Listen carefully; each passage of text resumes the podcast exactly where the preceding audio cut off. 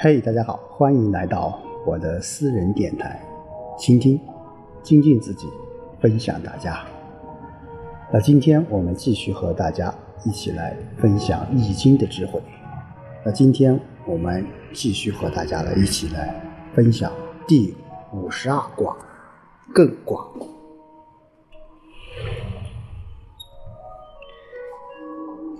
那么艮卦和上一卦正卦是一样的，它的上面是一个艮，那下面也是一个艮卦，所以说是根上根下。艮我们说是山，所以说上面是一个山，下面是一个山。那从这个意义上来看，那艮卦它就是一个什么？山，我们看到一座山，就是有一种什么止的意思啊，所以在这卦当中，我们会涉及到很多一些词，都是说到了止，就停止的止，就止而无凶。所以团传当中说：“时止则止，时行则行，动静不失其时。”好，我们一起来看看它的卦辞。艮，艮其背，不获其身；行其庭，不见其人，无咎。艮我们说是卦名，是有止的意思。那艮卦是象征着意志，它止于其背，则不能使其全身面相应当抑制的欲望。行走在庭院中，背对着背，未见其人，没有灾害。啊，哎，这个很有意思啊。更其背，不获其声；行其庭，不见其人。啊，什么意思？就是说我们在啊这个。停在，哎，就是你感觉到，既然你已经停在它的背后了，你怎么会看不到它的前身呢？那你不会遇到武打小说的高手了吧？啊，其实这里面的“更其背”指的应该不是人，而是山。所以我们在看连绵起伏的山，就如同龙附在那里；那孤山，如同老虎。卧在那里，你无论走到山的哪一面，都好似走在龙或虎的脊背上，你怎么能看到它的前身呢？艮其背，不获其声。其实，在古代是一句古老的歌谣，啊，它描写的就是山的静止状态，包括下面的这个“行其庭，不见其人”也是的。描写的是院落中这种什么静止的状态我们说院落，古代的院落连重大门都关着，你想一想，你院里怎么可能看到人呢？啊，这个主人藏在屋里，你是发现不了的。所以这个时候啊，你是没有灾害的。所以在这个。团词当中就说，团传当中就说，更止也，时止则止，时行则行，动静不失其时，其道光明。更其止，止其所也，上下低应，不相与也，是以不获其声，行其停，不见其人，无咎也。啊，说实话，就是你该停止的时候停止，不该说的话不说，这个时候什么就会没有危险。好，我们来继续看它的爻辞。初六，艮其趾无咎，利永贞。啊，趾就是我们脚趾啊，你抑制于脚趾迈出之前就没有过错，有利于长久之事。我们说艮卦的下卦啊，它有一个互卦，就是坎卦。那坎就是险，所以说初六是处于坎卦之外的。它不会有危险。另外，我们想一下，你脚趾你在行走的时候，脚趾开始碰到阻碍时，因为能体会到困难所生而会停止行动。嗯，我们作为一个小孩子，特别是学走路的时候，当然那个时候你没有意识，但是你知道用脚往前面去触摸一些东西，如果你阻碍了你，你肯定会停止的。包括我们现在的常人、成人也是一样。所以说，你更起止，你在一开始的时候你就慢慢前进，你这个时候肯定什么？肯定是利于长久之事的。好，六二，跟其肥不正其随，其心不快。啊，刚才是脚趾，现在到什么呢？肥就是小腿肚。啊，那抑制其小腿肚的运行，不举止，啊，不举步上乘，本应随从的君子，所以心中感到不快。我们说六二是处于艮卦的下卦互坎卦的这种下爻，所以这个时候啊，它有陷入险境的意象。但是六二呢，柔爻居于偶位为得位啊，并且又居于下卦之中，所有具有什么中正之德。因此，这个时候什么？哎，这种品德啊。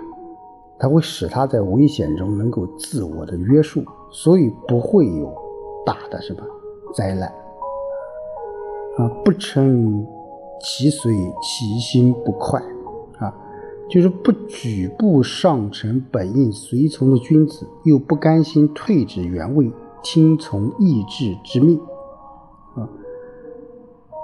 这个就是什么？这个就是考虑到智商的问题了。就是说，到底是。跟随君子还是不跟随？其实这里面是有一个选择的问题啊。九三，艮其线，裂其营，利熏心啊。这个线就是腰部啊，在腰带的这个地方。这个营啊，就是我们讲的这种夹肌肉啊，也就是我们的呃腰的两边啊。夹肌肉，利熏心啊，危急利就危急危险，熏就是烧灼。刚才我们说是小腿的，现在到腰部了，就抑制其腰部的运动啊，撕裂了背部的肌肉，危险像烈火一样寻找着人心。所以到了一个九三呢，这个时候啊，它不是自觉的静止。而是被动的坚持，因为一个人一旦一个人生的危险界限其实是腰部的位置，啊，才知道停止。所以说这时候你的安危已经非常严重了，啊，这时候心性病乱，威力的感觉充满其心思，陷入到安危的极限，威力的感受充满心思，所有心智思维都受到影响。要想理理智做出决定，所以就很困难，很困难。所以人呢，他处于这种困境的时候，往往是最考验自己的时候。如果冷静思考，能找出脱离的方法，那就是有智慧的人；如果没有智慧，那你就会被困难所夹到，啊，甚至啊，会付出很大很大的代价的。六四，根其身，无咎，啊，意志上升的运动没有过错，啊，根其身，啊，我们从脚、小腿肚、腰，但现在到什么？到全身了，哎，他为什么没有过错的？啊，这时候六四发现自己现在处于危险的境地了，那九三时候已经发现了，但是看怎么处理。但是这个六四这时候他已经意识到这种危险境地。你这个时候什么不乱说，不乱动，你就不会有灾难。所以从卦象来看，六四爻和九三爻是阴阳相合的，所以它可以受到九三的帮助而免于灾难，并且也能从九三身上来吸取教训，从而来严格的约束自己。所以他的格外谨慎，就会使他什么无咎啊无咎。六五根其父，言有序，毁亡。福就是我们说口啊，抑制其口不使妄言，言则有序，悔恨就消失了。我们说六五是这一卦中最重要的位置，所以也把人最应该禁止的部位放在了这里。我们说人最应该最禁止的什么是嘴啊。那据说啊，上帝造人的时候是给人造了两只耳朵，一个嘴巴，就是什么？就是让人少说多听啊。我们经常讲“病从口入，祸从口出”啊。因此，我们一定要管住自己的嘴。当嘴这个有很多的概念啊，一方面我们说是言语，同时另一方面我们说也是一种啊。健康的一种标识。我们说很多一些事情都是由于你说过的话。我们说说过的话就如泼去的水，收不回去。什么时候该说，什么时候不该说，这其实就是一个度的问题啊，就是个度的问题。所以六五就是说言有序毁亡，就是说他对什么时候该说。啊，什么时候不该说？谨慎言语，何时合理，何意何序？这个时候什么就毁亡了？啊，就毁亡了。毁亡什么？就悔恨就消失了，没问题了。啊，上九，敦根吉。我们说上九是最好的啊，这一卦当中最好的一个爻。以敦厚的品德，自我静止，吉祥啊，是吉呀。他为什么？我们说六五的爻辞是告诫人们要懂得说话，要经过周密思考，要理清次序，该说的说，不该说的不说，这样才不会祸从口出。我们说有一个成语叫大智若愚啊，啊，其实这是一种智的最高境界，而上九的叫敦根，便是这种境界。啊，以敦厚的态度停止，这是表面上最大的停止。这种停止不是什么都不做的意思，啊，就我们经常讲老子的无为，无为不是说什么事都不做，啊，无为而无不为，啊，表面上没有做什么，但实际上已经成就了一切。你想这种境界，他怎么不急呢？啊，不急呢。好，我们说这一卦。呃，艮卦它是从，呃，可以说从人的一个身体的各个器官，从脚趾到小腿肚啊，再到腰部，再到啊全身，乃至于口，他在说什么呢？其实就是在说什么？就是说我们要学会。停止。我们现在人都说要发展，当然我们不否认发展，都要往前。啊，我们也不否认，啊，不往前。但是我们在发展、在前进的同时，我们也不要忘了回头看看我们走过的路。我们要适度的。懂得停止啊，所以说艮卦它山就是有停止退守的意思。所以说凡事当应当要什么知进退，要量力而行。